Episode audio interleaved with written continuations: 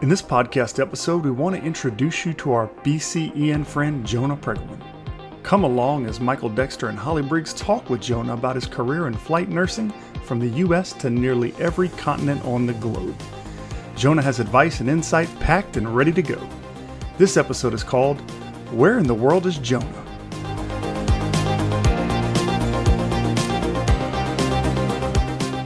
Hello, and welcome to the BCEN and Friends podcast, where we hold interesting conversations about learning with a range of thought leaders, BCEN certification holders, and industry professionals.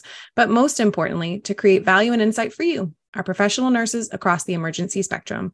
We hope you find our discussions interesting, informative, sometimes funny, sometimes serious, and always valuable. I'm Hollye Briggs, a professional development specialist at BCEN and one of your hosts for today. I am joined by my co host, Michael Dexter, Director of Professional Development at BCEN. Hi, Michael. Hello, Hollye. Glad you could be with us today. In this episode of BCEN and Friends, we have Jonah Pregulman. Jonah is an emergency flight and transport nurse who has embraced the challenges of nursing in places most of us only know from dots on a map of the world. Michael, could you please introduce us to our BCEN and friend, Jonah?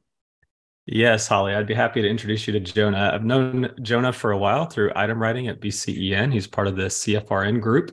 Jonah has been a nurse since 2016, having initially obtained his bachelor's degree from Case Western University in Cleveland, Ohio.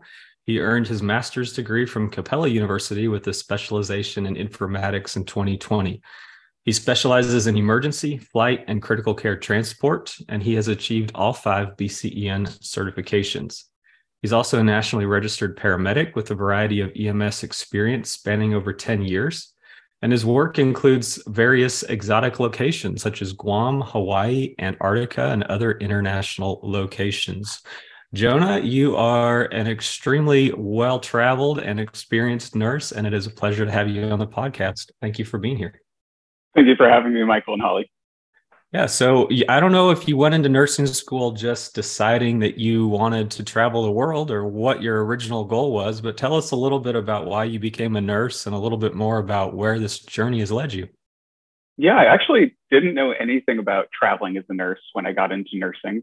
Uh, I actually thought I wanted to be a nurse practitioner, and look where that got me.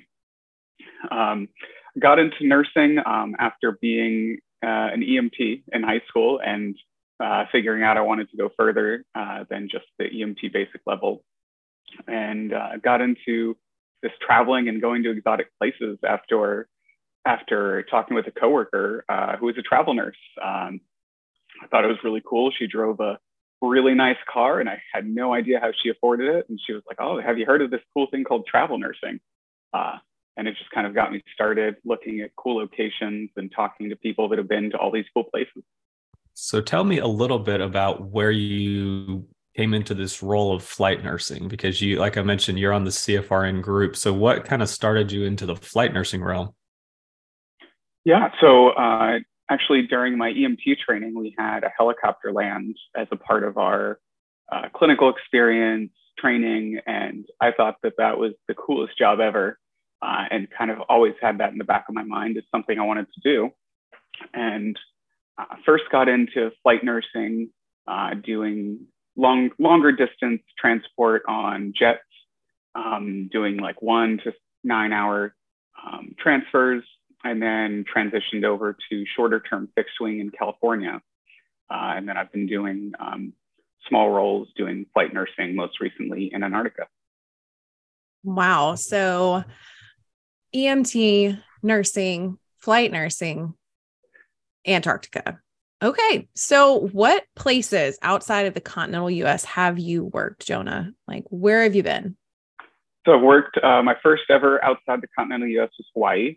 Uh, still, probably my favorite travel nurse assignment to date. Um, just such welcoming people, community, uh, and walking outside of the ER doors to see palm trees and smelling the ocean was just great for on your 15 minute breaks.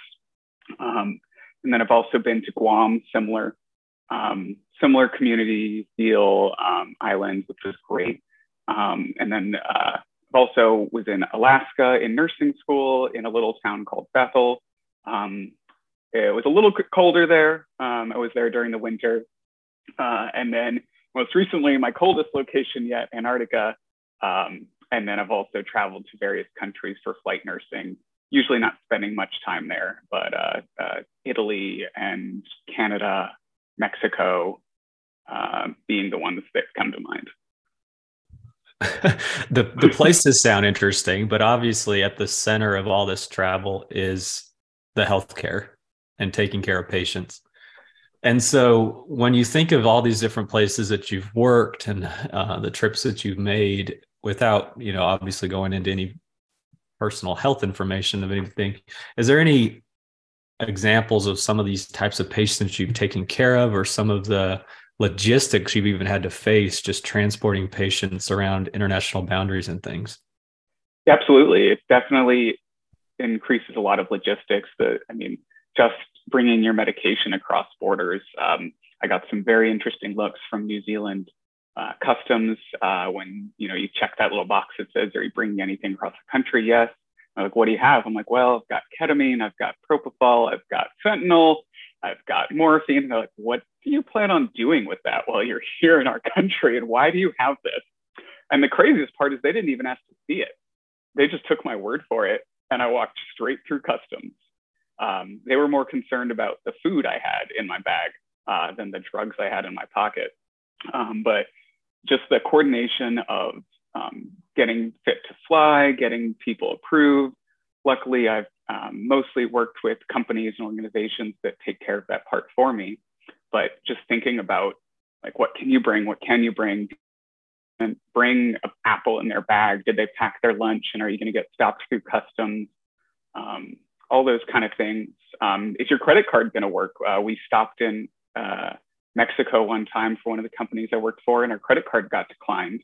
Um, and our we got detained for a few hours because we couldn't pay for the fuel for our aircraft because uh, we didn't have any other way to pay it. So we got stuck on the tarmac in a very nice, very nice um, building, but still we weren't allowed to leave, and we had uh, police with weapons at the entrances until our company could figure out how to pay for our fuel to get us to leave.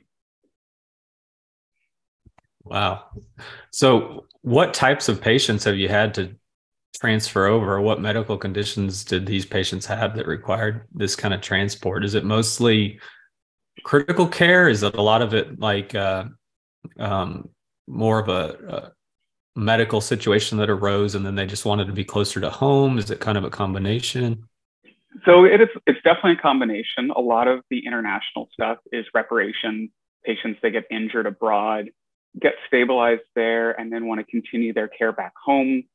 Um, in Antarctica, it was more of stabilize and transport. We only had X-ray and ultrasound. Uh, so pretty much anything in the belly um, was really hard to differentiate. Um, anything in the head, we couldn't do a head CT to rule out a bleed or anything like that. Um, so we, you know, I had to transport patients sometimes just for a CT scan. So patients you wouldn't dream of flying nine hours and spinning up a multi, I don't even want to know how much some of these missions cost. Um, uh, definitely hundreds of thousands of dollars, I'm sure.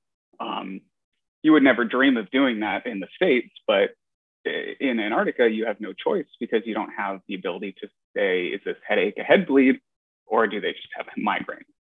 And there's really no way to know unless you send them out for a scan. So what were so did you mainly work just transport only in Antarctica? Did you work a combination of transport and emergency? Like did you work in a hospital setting there as well? Or what was kind of the walk us through the the role of what you did? So I mean I definitely would put hospital in quotation marks. Uh, it was about a four-ish bed. We had two trauma beds and three and a half inpatient beds. Um, and the majority, um, I staffed the clinic most days. Um, as one of two nurses. We had one nurse administrator and then me being the other nurse. Um, and, uh, you know, it was always my joke that I was the best critical care nurse on the continent because uh, I was the only critical care nurse on the continent. Um, and the uh, staff the clinic, and most days it was really simple clinic stuff. It was upper respiratory infections. We had COVID. Um, we had the flu. We had um, strep throat. We had urinary tract infections. We had um, just the normal stuff that you would see for a doctor's office. And then every now and again, we'd have trauma from work injuries, tra- trip and falls were the most common cause for trauma, um, actually. And then random, you know, uh, uh, I think we had one or two um, exposures to like uh, hazardous materials like uh, fire extinguisher foam or something like that that would just spice up the day. And then some days we saw no patients. Uh, and then other days we had a COVID shot clinic uh, since the bivalent COVID vaccination came out. While most of us were down there, they shipped it down. Um, so I got to see the logistics of sending a vaccine at negative 50 from, uh, I believe it was Texas, all the way down to uh, Antarctica. I'd see the daily email of where it was um, and all the checks for that. So, with working in Antarctica, with working um, in Guam, and uh, you mentioned Mexico, other places, what would be, in your opinion, probably the most extreme healthcare situation you've had to deal with? Um, I think it's mostly the weather. Um, uh, obviously, everything becomes more complicated with the weather. I can think of one medevac that um, it was 20, 30 mile or not, I'm not sure the um, uh, designation, mile an hour winds. Um, and it's three o'clock in the morning. Um, it's sunny because it's always, the sun is always up. Um, but I have the extreme boots on. I have two pairs of socks on. I have uh, long underwear, um, snow pants, three jackets, and I'm still freezing trying to load a patient into the back of a C-130, which doesn't have any heat uh, until it starts starts up and the entire back is open.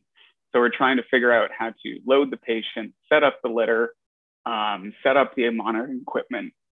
Meanwhile, you have to worry about things you don't normally have to worry about. Is my IV line going to freeze? Is my patient's um, IV going to freeze? Um, can I see my patient's face while I have to cover their face to keep them warm? are they too warm? Uh, is all this stuff that we have uh, making them too warm?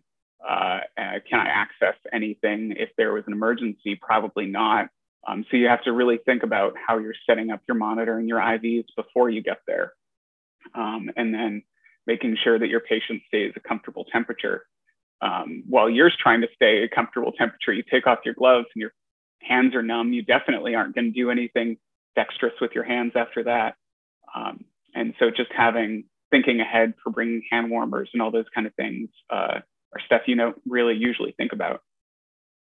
You have had a lot of different experiences and what you maybe didn't know, you had a lot of chances to kind of learn as you went. And then also when you learned that in one place, then you took it to somewhere else. You know, like I, I feel like you've constantly shown what it is to be a lifelong learner. And that is actually one of the questions I wanted to ask you. Why do you feel it's important to be a lifelong learner? And I think just listening to your journey in nursing, I see how it's very evident that you have continued to learn.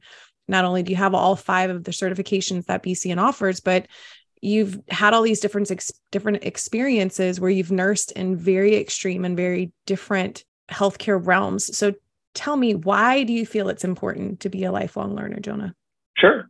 I think that just the fact that we want the best outcome for our patients uh, medicine changes weekly daily hourly yearly and every i mean just recertif- recertifying your basic certifications things change. And we have new evidence new medicines new ways of doing things that increase our patients outcomes make them more comfortable make medicine more cost effective um, and we found out some of the things we were doing were actually harmful to patients. So keeping up to date, making sure that we're not doing those things anymore and that we're doing the most up to date science. And um, you mentioned uh, all five of the BCEN certifications. I uh, did them partly because it gave me the motivation to study for them. And every time I studied for them, I found something new. I learned new information.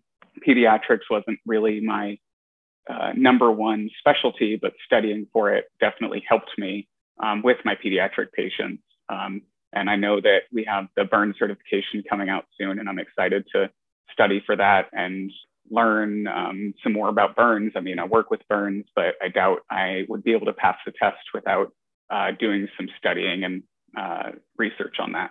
But uh, yeah, like you mentioned, Hollye, I mean, I had worked for a ski resort in the past uh, in Utah. And so I got to bring some of those lessons learned um, to my job in Antarctica. It wasn't quite as cold, but it was pretty pretty darn similar. Um, I definitely prefer the boots I got in Antarctica versus ski boots, um, uh, although they weren't that much more comfortable. I'm gonna be honest, Jonah. A part of me is like super curious as to like what your closet looks like. I mean, you've gone from Hawaii to Antarctica. I feel like it's so varied as to what is hanging in your closet right now. Puffy jacket, flip flops, like. I definitely did bring flip flops to Antarctica, mostly because uh, they advertised that they have a um, sauna, but unfortunately they had to shut it down uh, due to maintenance issues my entire time there. So I was very disappointed that there was no sauna. Um, but they did get good use uh, in New Zealand, um, uh, which is the hub for Antarctica. And so it was summer. Uh, all these things I've been telling you is the summer of Antarctica. The winter, they don't do medevacs because it's too cold. The planes can't land. Um, it's just too cold. Uh, so they pretty much, if you're there in the in the winter, you're stuck, which is our summer because uh, it's the opposite uh, end of the world. I can't. I still can't believe you took flip flops to Antarctica, but hey, you, that's great. Also, community showers, so I've got to wear the flip flops in the shower. No, no, none of that for me. Yeah, that that's true. Good point. So, uh, Jonah, we always like to ask this question of everybody on the podcast um, because we get so many very interesting and gracious responses on these. But is there a person, whether it's a an instructor, a family member, a patient, some person or some moment in your career that's really made an impact on you as a professional? Yeah, I think um, going back to what I mentioned earlier in the podcast, um, when the flight nurse and flight medic landed um, during my EMT class, and we're talking about what they do and um, their job and their day to day. I just thought that was the coolest thing ever. And the coolest job that anyone could have would be to fly around in your own personal helicopter, land, do everything that they do in the hospital pretty much, and then take them back to the hospital. Um, and just maybe it was because I was 18, but seeing these professionals, um, I mean, got a lot of the flight suit, you know, looks great always nice to have flight suit and helmet. And uh, unfortunately, they did take a few people up for ride-alongs. I never got chosen for that, and so maybe a part of me was like, oh, I'm going to do that, but that's going to be my job, uh, and I'm going to be able to go up uh, in the helicopter, airplane. So I think that was one of the moments in my career very early that I decided that that was something I really wanted to do. Yep, the flight suit helps. I mean, it was one of the reasons that I was like, man, maybe I want to do that. It's a really cool outfit. Um plug for BCEN flight suit. I'm gonna I'm gonna bring it to my director. Jonah's Jonah works hard to to brand a lot of things, but I I don't know that we've had any requests for a BCEN flight suit before. Now now we have two, me and Jonah. BCEN food, BCEN jackets, BCEN, everything. Flight suit, you know. I'm gonna put that in that uh that box that we have for really great ideas that will eventually get taken into consideration. I'm gonna drop that one there for us, Jonah. All right. Well, I do have a few rapid fire questions. And again, this is just to get to know you a little bit better. What would you be doing if you were not in your current role? So, if you could do anything, what would you do? So, I guess nursing wise, um, I've always been really interested in devices, um, technology, and healthcare, all those cool things that we do that um, are cutting edge that helps our patients. Um, but if I was to throw nursing out the window, I'd probably be on some beach working as a scuba instructor. Um, if money was no object and I could live anywhere, I could just see myself living in Bali or somewhere similar um, just hanging out on the beach, going scuba diving every day. That sounds fantastic. Okay. Um, I'm going to ask you another random but good question. Do you have a, like a good book re- recommendation or what are you currently reading right now? So right now, um, I'm reading the books from a Kickstarter from one of my um, authors I write to read from, Brandon Sanderson. Um, he has a Kickstarter. I think it was the most successful Kickstarter ever, actually. Um, and so he has secret books. I have no idea what they're about, but usually he's fantasy type reading. Um, and so I always like those. I drive a lot and take a lot of long plane flights. Uh, so I like to have audiobooks for my uh, uh, flights back. Uh, in Antarctica, it was a nine hour one. And so coming back without the patient, I needed something to do. There is no in flight movies on a military aircraft. unfortunately. There's no in-flight snacks either, unfortunately. I tell you what, I yeah, mean, you got to pack your own. Yeah. It's a good thing that that's the only option you had because I'm sure you would have picked the one with the in-flight movies and the snacks, right? But Yes, the first class seat, the in-flight champagne, and the frequent flyer miles. mm, we're gonna we're gonna chalk that up to hashtag Antarctica. You know, like you're that's that's all you had. So, okay, comfort food or a meal that you really enjoy. Ooh, um, I really like Thai food. Um, vegetarian, so all the vegetarian versions I throw out the fish sauce, but love some Thai food or um, pretty much anything with cheese. Love cheese. not gonna lie, I'm a big cheese fan. I love like like don't get too weird on the cheeses. Like once you throw in like a lot of like fruits and weird textures, then I might like tap out. But I pretty much will try almost any cheese, which is the most adventurous I will usually eat. So if you open up a BCEN Switzerland, I will be the first to go. Ooh, okay. Another good recommendation. Flight suits, Switzerland. I mean, I I don't really speak the language, but I think I know a great. Um, you know, we could have Michael as our director down there. I could be the the head of snacking. I, I know, I, I wouldn't be a BCEN podcast if I didn't have a snack.